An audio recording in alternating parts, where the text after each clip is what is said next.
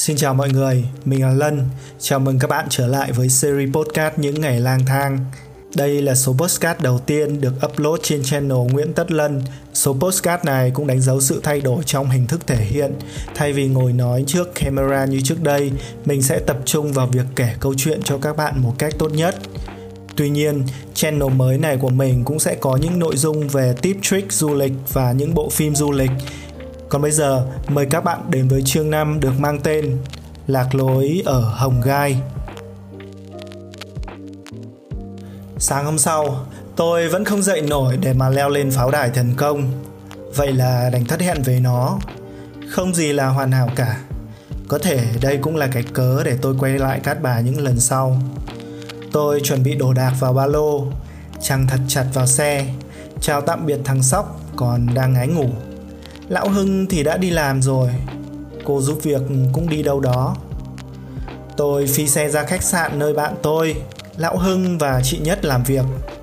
Tối qua chị có gọi điện Và xin lỗi tôi vì không đi uống nước cùng chúng tôi được. Chị hẹn sáng nay mời tôi ăn sáng. Tôi để xe bên ngoài khách sạn, Nhờ chú bảo vệ nom dùm. Chị Nhất đi trước dẫn đường. Tôi lật đật theo sau.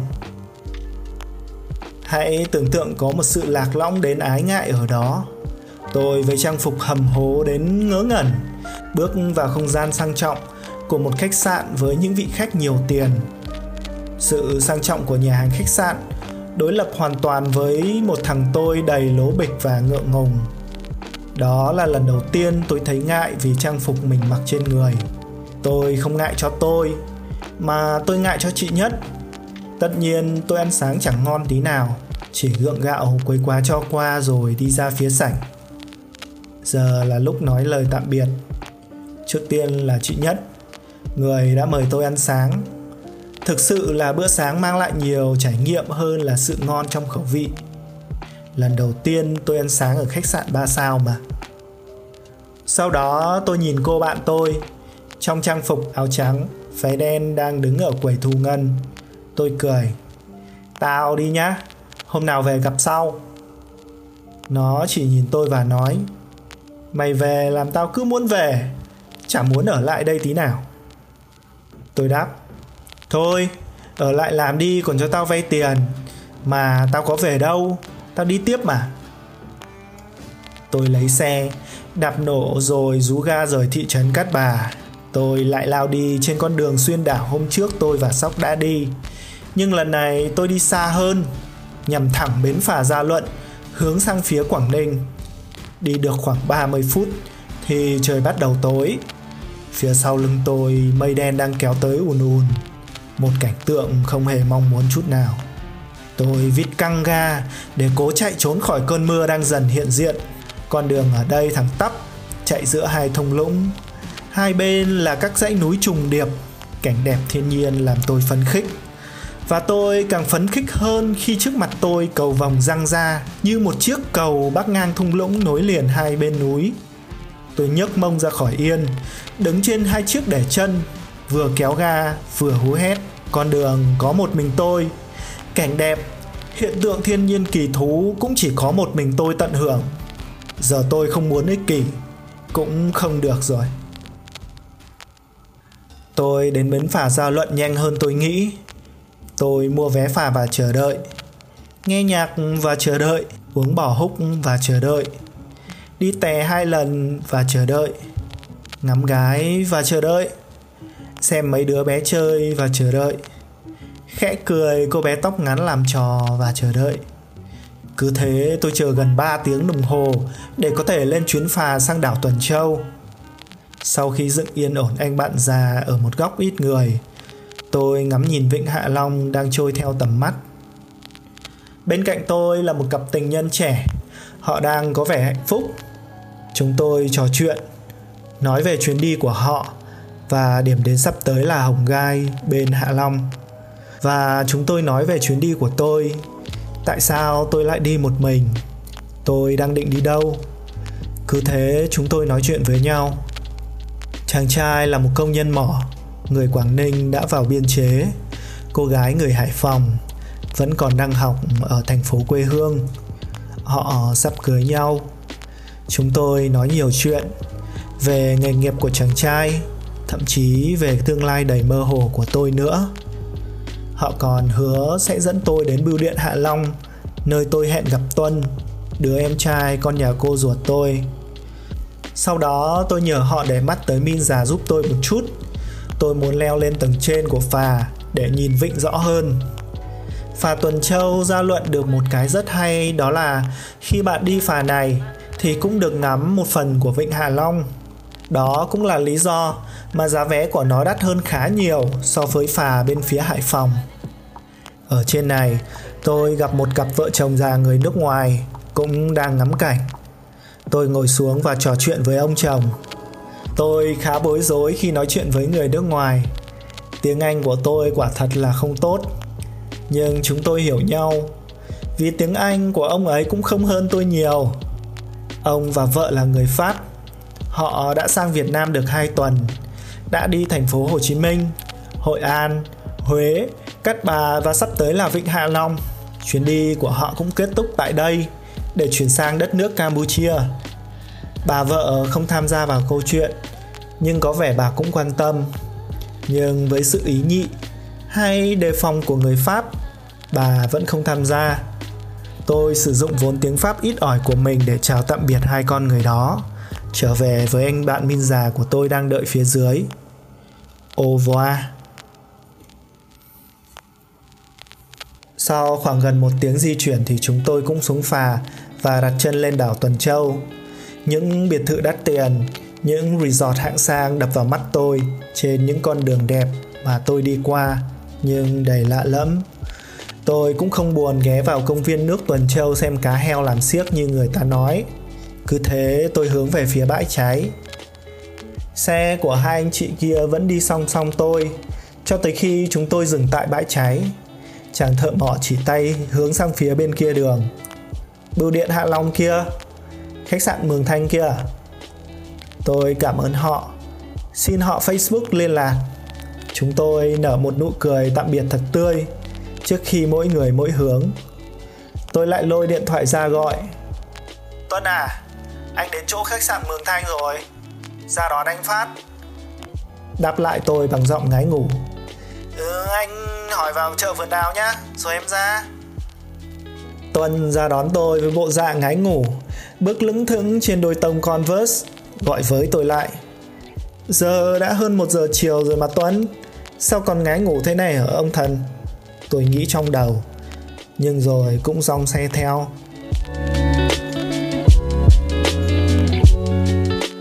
Tuân là con trai của cô ruột tôi. Ngày xưa, không hiểu sao cô tôi cùng một chú nữa trong đại gia đình nhà tôi lại xuống Uông Bí Quảng Ninh lập nghiệp. Vì cái mốc thời gian quá xa xôi đó nên em tôi có lối sống đậm chất đất mỏ. Thêm nữa, hắn lại sống ở khu phố điểm về tệ nạn nên từ khi nào hắn đã trở nên gai góc, lì lợm nhưng cũng rất phóng khoáng. Nếu bạn biết nhân vật bác chân ông trong phim giày thủy tinh của Hàn Quốc thì bạn sẽ hình dung ra em tôi như thế nào. Tất nhiên em tôi thấp bé hơn nhưng mắt của em tôi chắc chắn là to hơn anh chàng diễn viên kia rồi. Với tôi, Tuân là một đứa em đặc biệt bởi nhiều thứ, nhưng đặc biệt hơn cả, nó là đứa đã suýt nữa cho tôi về chầu ông vải. Mặc dù có khi nó không biết, không nhớ, nhưng tôi thì vẫn.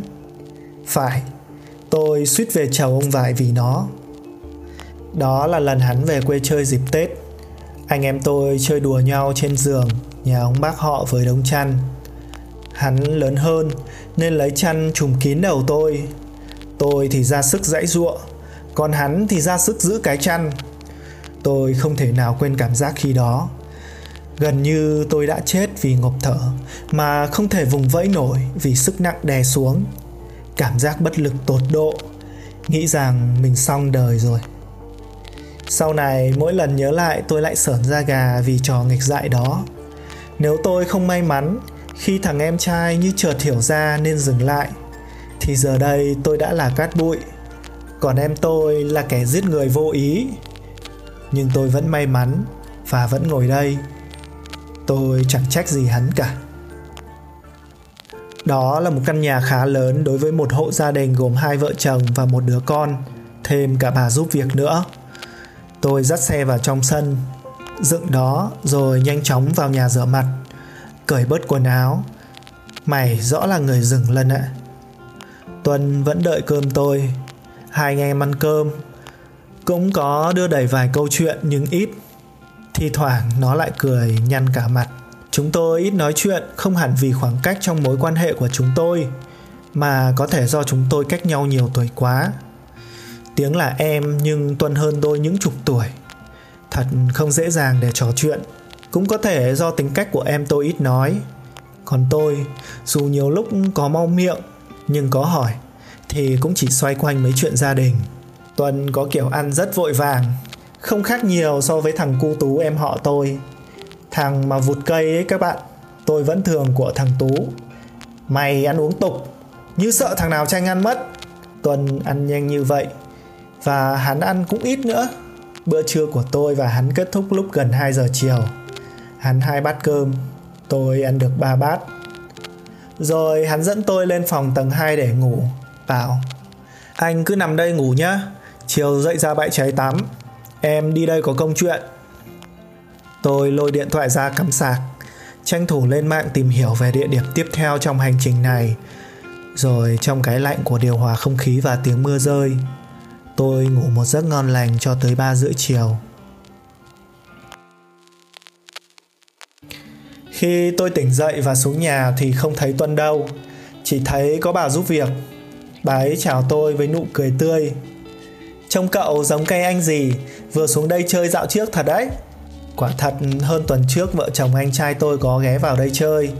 Thế nên tôi cười đáp lại, trong đầu nghĩ May mà bà ấy không tưởng mình là trộm mà hét toáng lên. Tôi lục lấy máy ảnh, định bụng ra bãi cháy. Ra đến cửa thì tôi giật cả mình. Không thấy anh bạn già đâu cả. Bèn chạy vào hỏi bà giúp việc. Bà ấy cười đáp, Tuân nó lấy xe cậu đi đấy. Thằng này tài thật. Không hiểu sao nó có thể chạy được xe tôi trong khi không cần tôi hướng dẫn vài mẹo để nổ máy. Có lẽ Min già đã giận tôi mà cứ thế nổ nhạy một cách bất thường hay chăng? Quang đường đi bộ từ nhà quân ra bãi cháy cũng không xa nếu đi xe máy. Tôi lựa chọn đi bộ, hoặc không còn cách nào khác mà phải đi bộ. Mua một lon Red Bull ở cửa hàng tạp hóa bên đường. Tôi đi thẳng về phía bãi cháy, bỏ mặc những lời mời chào xe ôm, mua hàng, ngồi uống nước, vân vân. So với bãi biển Cát Bà thì bãi cháy đúng là hơi bình thường. Người tắm đông đúc chen nhau trong một cái vịnh không có sóng và nước đen ngòm. Có lẽ cát trên bãi biển này cũng phải chở từ nơi khác tới. Cống nước thải của thành phố thì tuôn thẳng ra biển. Nước cống đen đúa hôi thối hòa trộn với nước biển. Và nó thì cách bãi tắm không xa. Tôi đi dạo một lượt trên bãi biển hồng soi gái. Nhưng tất cả chỉ đem lại cho tôi sự thất vọng chỉ toàn mấy bà cô và bọn trẻ thêm cả đám thanh niên mấy chục thằng tranh nhau quả bóng hơi tôi tưởng tượng rằng mỗi thằng trong số chúng chắc chỉ chạm bóng được một lần cho tới khi trò chơi kết thúc tôi tự an ủi lòng mình cũng tự trách mình rằng tôi đã đi quá sớm các em ngon lành sợ đen ra nên có thể sẽ đi tắm muộn hơn chăng tôi chụp vài kiểu ảnh có cầu bãi cháy rồi nhanh chóng lẩn vào khu chợ bán đồ lưu niệm anh bạn láng giềng lắm chuyện phía trên chúng ta nhiều khi cũng tốt bụng. Bao nhiêu đồ lưu niệm bán ở chợ này anh ta đều sản xuất được. Nào là dao, là kiếm, cho tới những bức tranh khảm, rồi quần áo mũ mão, vân vân. Có khi còn có sản phẩm mang tính địa phương cao. Dạo đó rộ lên vụ giàn khoan Hải Dương 981, thế nên dân ta tẩy chay Trung Quốc dữ lắm. Tinh thần dân tộc cũng lên cao. Tôi đổ rằng mấy cái áo hoàng sa Trường sa của Việt Nam được bày bán khắp chợ này cũng do những thương nhân Trung Quốc in và bán. Họ dám làm vậy lắm. Tôi tướt một vòng rồi dừng lại, chọn mua một tập bưu ảnh của Hạ Long để gửi về cho người thân. Trước đó tôi đã tìm ở Cát Bà bưu ảnh kiểu này mà không có. Mang bưu ảnh vào bưu điện Hạ Long, cô nhân viên bảo tôi đã may mắn. Một chút nữa thôi thì mọi thư từ sẽ được chuyển đi. Tôi thì không thấy may mắn lắm khi tiền phải bỏ ra để gửi hai tấm bưu ảnh cho hai người còn đắt hơn cả phí ship hàng mà những người bán hàng online hay dùng. Tôi viết dòng chữ mà mình tâm đắc cho đứa em gái. If you want something in life, reach out and grab it. Phía sau tấm bưu thiếp. Về sau này tôi mới biết tấm bưu ảnh đó đến được em gái tôi sau một tháng. Tấm bưu ảnh còn lại thì mãi mãi, vinh viễn không đến đúng được với người cần nhận. Tôi về nhà đứa em thì có mặt hai vợ chồng cùng bé cún. Con gái của em tôi cũng đang ở nhà. Con bé này giống mẹ. Nhìn tôi bẽn lẽn. Mẹ nó phải dục. Cún chào bác chưa con? Nó không chào mà nhìn ra cái xe thỏn thẹn. Chú có cái xe nhìn ác nhỉ? Câu nói khiến tất cả chúng tôi phải bật cười. Đứa bé ngây thơ sử dụng từ lóng một cách vô thức. Mẹ nó phải đe. Cún gọi là bác chứ không phải chú. Rồi mẹ nó giải thích.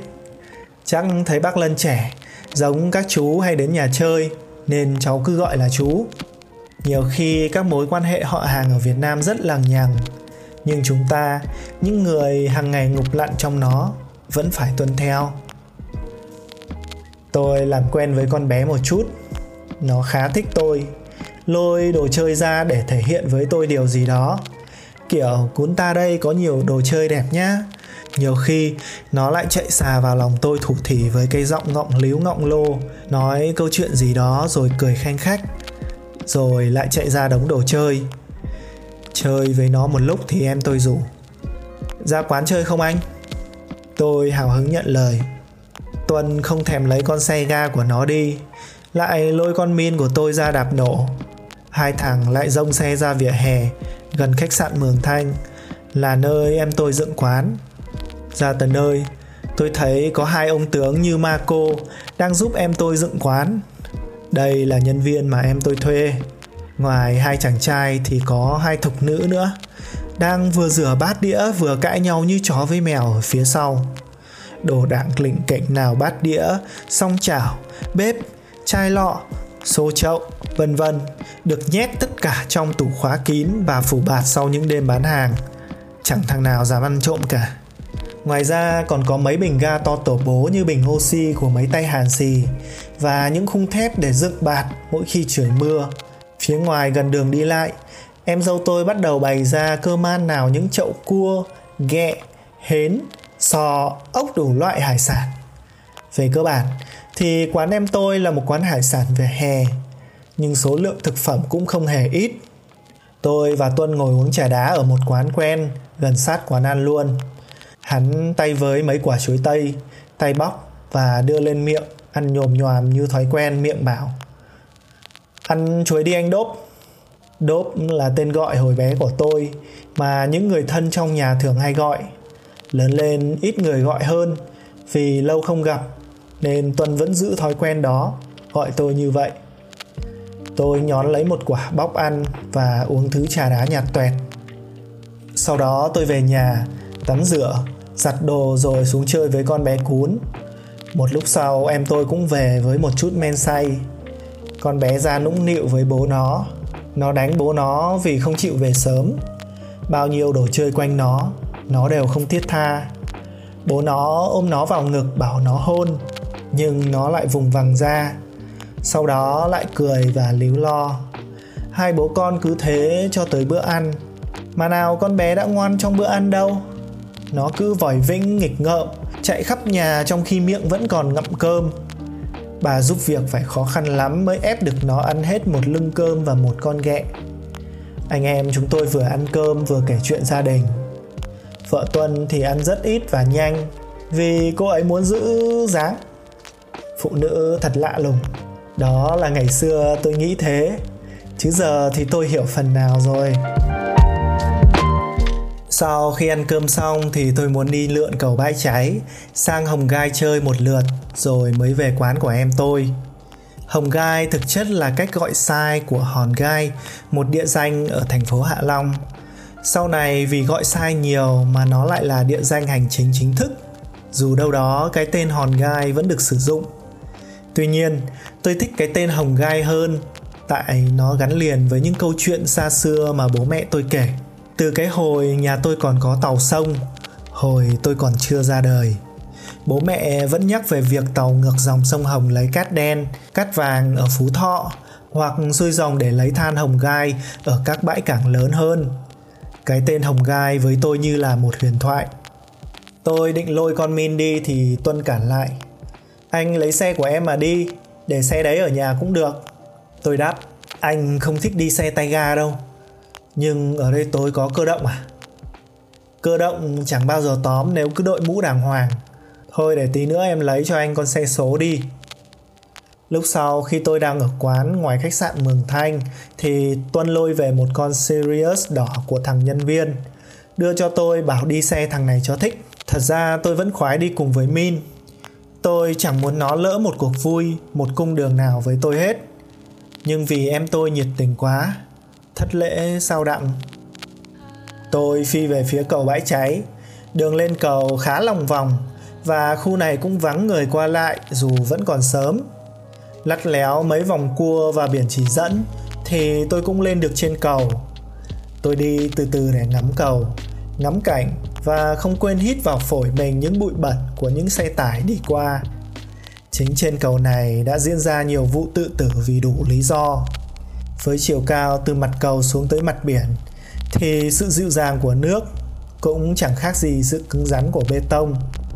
Nạn nhân thường chết do đa chấn thương, mà chủ yếu toàn kiểu dập nội tạng. Người chưa chết ngay vì nát phổi, thì cũng chết vì đuối nước. Tôi đọc được đâu đó thì chỉ có một nạn nhân mình đồng ra sắt, sống sót sau khi nhảy từ trên cầu xuống, mà sau đó nạn nhân sống cũng thành tật cây cầu này cũng gắn liền với một cô đồng. Tôi dùng từ này thay cho nhà ngoại cảm. Cô này tuyên bố, cầu bãi cháy có quá nhiều oan hồn và cô sẽ tổ chức làm lễ cầu siêu gì đó cho những oan hồn này. Vừa đi, tôi vừa nghĩ tới câu chuyện này. Cũng thấy lạnh gáy, nhưng tôi vẫn đi chậm. Để xem có cô nàng áo trắng nào bay lởn vởn làm quen không. Tôi sẽ dừng lại nói chuyện, tâm sự một chút. Nhưng như thường lệ tôi vẫn phải nhận lấy sự thất vọng xuống cầu bãi cháy là tôi đã ở địa phận hồng gai rồi Quả thật lúc đó, tôi cứ đi mà không tuân theo bất cứ một dự tính nào trước cả. Tất cả theo sự ngẫu hứng tức thời. Xe bon bon được một lúc thì tôi cũng nhận ra mình đã đi quá xa điểm lên cầu để trở về. Cảm giác mình đã bị lạc, dù cầu bãi cháy vẫn ở ngay trên đầu. Tôi dừng lại ở một quán nước mía, uống cốc nước mía vội vàng. Tôi hỏi chị chủ quán, Chị ơi, bây giờ để lên cầu bãi cháy thì đi đường nào ạ? Bà chị bán nước mía này trả lời không được nhiệt tình cho lắm, khiến tôi lại càng dối. Đương băn khoăn dối não, thì một giọng nói khan khan vang lên. À, hóa ra là một cô ca ve già, người đang phì phèo thuốc lá gần đó. Kể tới đây, nhiều người sẽ nói tôi là, sao nhìn ai cũng bảo Marco nhìn ai cũng bảo ca ve thế. Thật là định kiến. Thì tôi cũng xin giải thích là như thế này. Ngày trước, khi còn là sinh viên năm nhất, tôi có ở trọ cùng hai thằng bạn ở mạn đào tấn, nguyễn khánh toàn. Gần khu đó, có nhiều địa điểm mà các chị em hay đứng buôn phấn bán hương. Quán game mà tôi thi thoảng ra chơi cũng là địa điểm mà các bé gái gọi hay tụ tập chơi audition trong khi đợi khách và tôi thề với các bạn các cô ấy không hề muốn giấu nghề nghiệp của mình đâu lại nữa Chúng tôi thường chơi game ở bên đường Nguyễn Khánh Toàn. Khi trở về phòng trọ thì cũng thường là nửa đêm. Khi đó, các chị đứng giải rác khắp các đường, ngõ ngách với đặc điểm nhận dạng không có gì khó để phân biệt cả. Cá biệt, một lần mùa đông, khi đang lóc cóc đi bộ về phòng trọ thì chúng tôi ngang qua một nhóm người đứng vây quanh một đống lửa lớn. Ở đó, chúng tôi chứng kiến cảnh mà khiến ba thằng phải há hốc mồm Cụ thể hơn, một chị ngẫu hứng banh cái của nợ đó về phía đống lửa để sưởi. Một chị khác thì đốt tờ giấy, hô hơ qua háng. Hình như là động tác đốt vía lấy may. Vậy nên, với sự tôn trọng cao nhất dành cho cái nghề nghiệp có từ thời cổ đại này, tôi muốn nói là tôi nhận định không có nhầm đâu. Trở lại với Hồng Gai, theo như cô cà ve già chỉ dẫn, thì tôi phải vòng vèo vào trong ngõ rồi đi tắt lên cầu sẽ gần hơn nhiều. Tôi khá cảnh giác nhưng nỗi sợ bị lạc làm tôi quyết định đánh bạo nghe theo lời cô cave Tới khi đi tôi mới bắt đầu lo sợ. Ngõ rất nhỏ và tối om Không thấy có bóng dáng người nào hết. Tôi đâm nhầm vào một con ngõ rồi sợ hãi quay xe. Trong đầu tôi bắt đầu xuất hiện suy nghĩ Rằng có thể mấy thằng nghiện đang rình rập đâu đó, Sẵn sàng lao ra ụp tôi bất cứ lúc nào.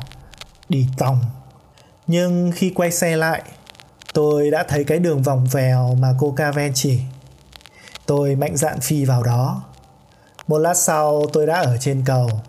Dòng xe ngược hướng trở lại bãi cháy. Tôi phát hiện ra chiếc xe mình đang đi gần hết xăng. Thay vì dừng ở quán thằng em tôi Tôi phải phóng vượt quá mấy cây số để đổ xăng trả cho chủ xe. Không mất tiền thuê xe thì ít ra cũng phải trả tiền xăng chứ. Rõ ràng. Giờ này các bé ngon lành bắt đầu đổ ra đường. Mấy cô em đi dạo bằng xe đạp điện, Rồi xe đạp fix gear, Đầy màu sắc trẻ trung hợp mốt. Nhưng gây ấn tượng cho tôi lại là các bé đi xe đạp địa hình, Với quần short jean không thể nào ngắn hơn khoe cặp đùi săn chắc những chiếc áo ba lỗ giúp phô bày một cơ thể khỏe mạnh và nước da trắng ngọc ngà nổi tiếng của con gái Hạ Long. Nhưng sao đường vắng đến vậy? Khách du lịch đâu hết cả rồi. Quay về quán thì thấy có một toán khách đang ngồi. Hai vợ chồng em tôi cũng đang ở đó. Có cả con bé cún nữa. Tôi đi đi lại lại phụ giúp mấy việc vặt. Rồi lại ra quán trà đá ngồi hách mom. Tôi ngồi bắt chuyện với mụ bán trà đá. Hỏi mấy câu xã giao về việc buôn bán kiếm ăn. Mụ kể. Ngày xưa bọn thằng Tuân toàn đá bóng dưới lòng đường. Ngay đoạn này này. Lúc đó thì cũng kiếm được. Nhưng chết cái nhiều khi tao chán Tao đéo muốn bán, Cứ nghỉ suốt Tôi ngạc nhiên hỏi mụ, Kiếm ăn được sao lại chán Chẳng lẽ cô không thích kiếm tiền à? Mụ cười nhạt giọng chanh chua. Tiền thì đéo ai chả thích, Nhưng bọn nó quệ quá. Mẹ, Nhiều hôm phải hầu chúng nó như hầu bố già. Chúng nó đá bóng. Giày nó đéo thèm mang về mà vứt mẹ ở quán tao. Tao lại phải mang về giặt cho chúng nó. Thối bỏ mẹ. Tôi ngạc nhiên. Chúng nó vứt đấy thì cô cứ kệ thôi, Chứ sao phải mang về giặt? Mụ đáp chát chúa. Không được. Chúng nó mồm cứ bảo gửi lại quán. Tay thì nhét mẹ vào đống đồ. Gửi cái mà mẹ chúng nó. Mình không mang về thì mất của nó. Nó lại hạnh hoẹ. Rồi nó lằng nhằng cũng mệt. Thôi, coi như ô xin phục vụ chúng nó. Nghe xong tôi chỉ biết cười trừ. Có những thứ mình không thích làm mà vẫn phải làm. Vì cuộc sống mưu sinh và vì chúng ta đang sống trong một xã hội tồn tại những mối quan hệ chẳng chéo mà mình buộc phải nệ nang. Ngồi đó một lúc thì tuân rủ tôi đi ăn chè. Dạo này do vụ giàn khoan HD 981 nên bọn du khách tàu không sang nhiều nữa. Quán em tôi đâm ra ít khách. Vợ tuân thì vẫn đang chỉ đạo hai đứa nhân viên nữ làm việc. Hai con bé lệch não từ bấy giờ vẫn đang ngoạc mồm ra cãi nhau vì những chuyện còn con. Nhìn thái độ vùng vằng của con bé nhân viên tóc ngắn mà tôi phải phì cười. Nó nói gì đó đại loại. Chị ơi, em đéo làm nữa đâu. Con Xuyến toàn chê em đít to thôi.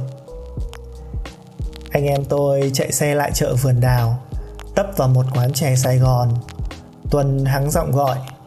Cô em bán quán mặc áo ba lỗ trắng đon đả chạy ra Chúng tôi gọi món chè trái cây thập cẩm.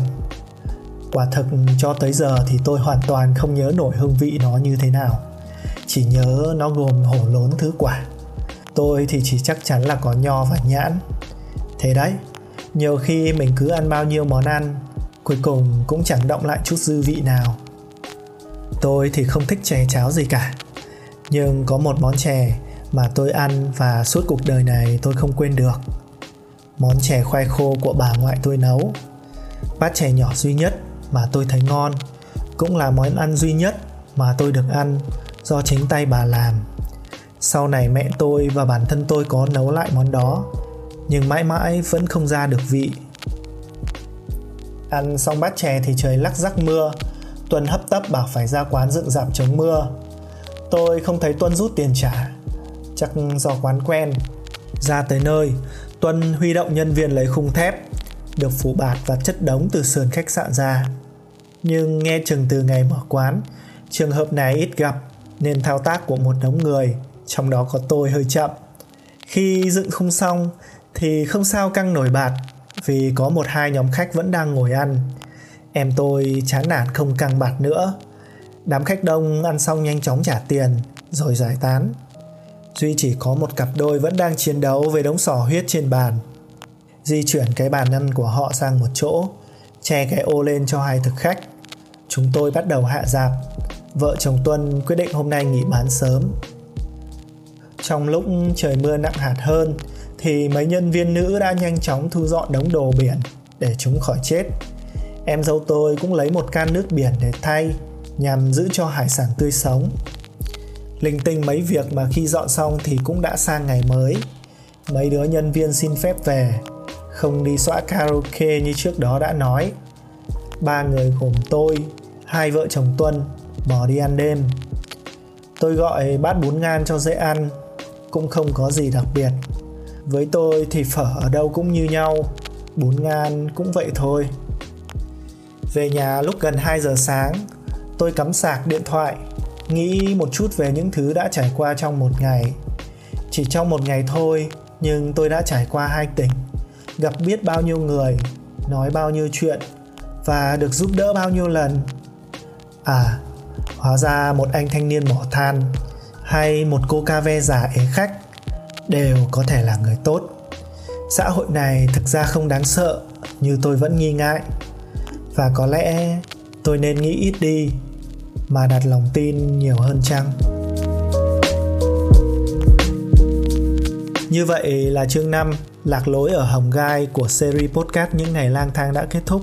Chương 6 sẽ được lên sóng vào 22 giờ tối thứ sáu tuần sau. Các bạn hãy tiếp tục theo dõi channel Nguyễn Tất Lân nói chung và series podcast Những ngày lang thang nói riêng nhé. Cảm ơn các bạn. Chúc các bạn ngủ ngon.